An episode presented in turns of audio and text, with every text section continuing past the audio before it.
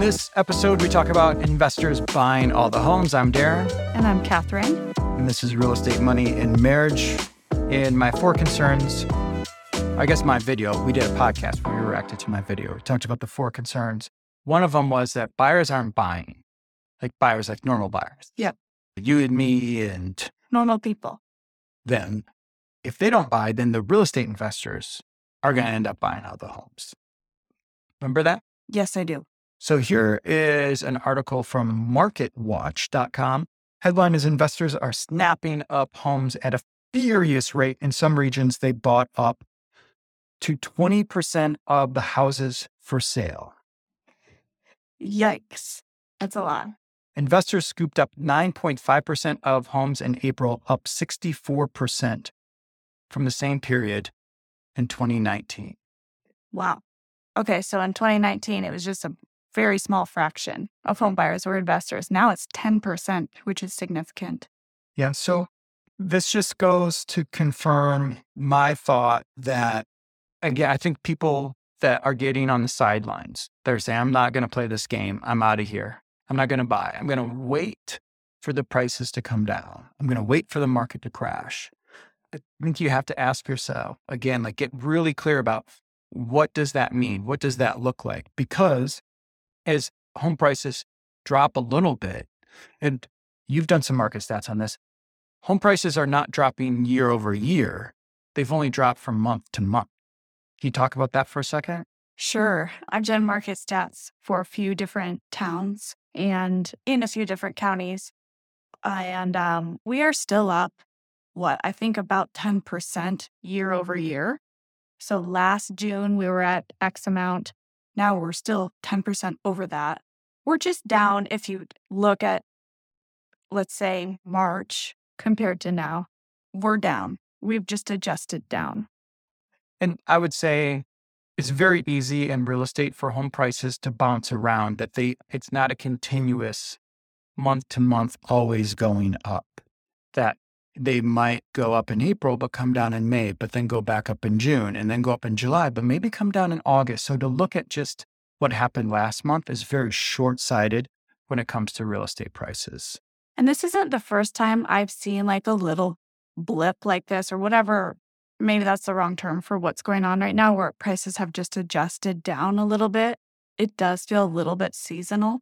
And I have seen buyers say, you know, that they regret buying three months ago because their value's down.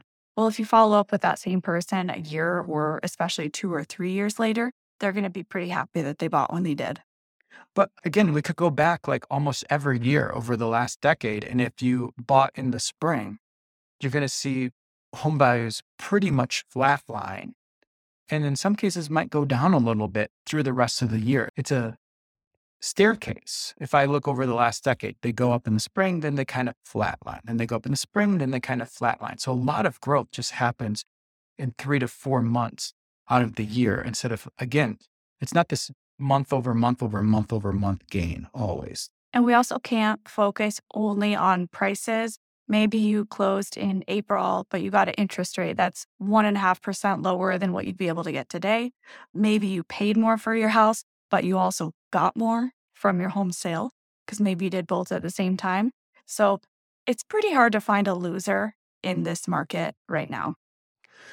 So this just kind of confirms the headline this article that investors are staying in the market, but they are the ones that are able to maybe put an offer in that's not full price because there's a lot of homes that are selling for less than full price right now we could talk about list price to sales price ratio and all of that stuff.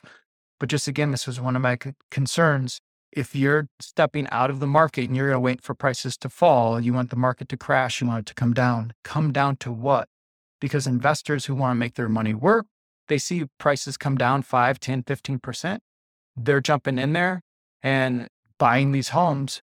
At what price does the average normal home buyer decide that they're going to jump in and buy one of these homes? How far does it have to come down, do you think, Catherine?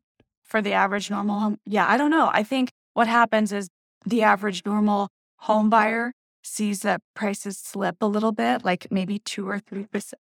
So I think what the average everyday normal home buyer does more than they should, I think this is a mistake, is they see home prices slip just a little, like let's say two or three or 5%.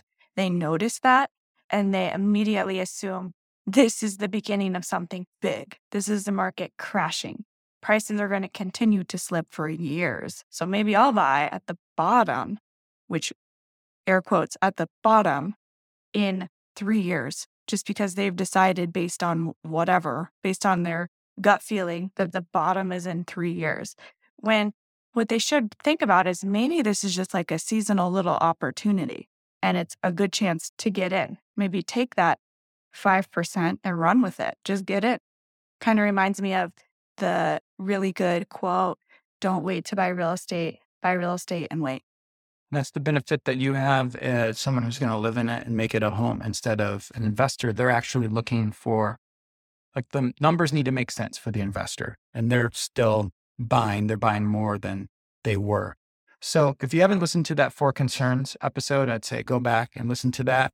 You can find that on our website, catherineanddarren.com, or wherever you're listening to this. And this is the Real Estate Money and Marriage Podcast. Thanks for listening to the Real Estate Money and Marriage Podcast with Catherine and Darren. And when you're ready, here's four things that you can do right now. Number one, make sure you're subscribed to this show, whether you're watching or listening. If you're watching, you can also click the like button, click the thumbs up button. Number two, if you're a first time homebuyer, get a free guide Seven Costly Mistakes Homebuyers Make. Visit costlymistakeshomebuyersmake.com. Number three, if you're selling your home, get access to our Get Sell Ready guide and checklist. It'll show you how to get your home ready without spending a fortune or wasting your nights and weekends updating and remodeling your home. Visit getsellready.com. And number four, start a smart moves conversation with us. Get clarity about what to do next, get your questions answered, your concerns taken care of, and an action plan customized to your timeline. You can schedule a call with us at smartmovescall.com or start a chat with us. Visit m.me slash Persinger Group.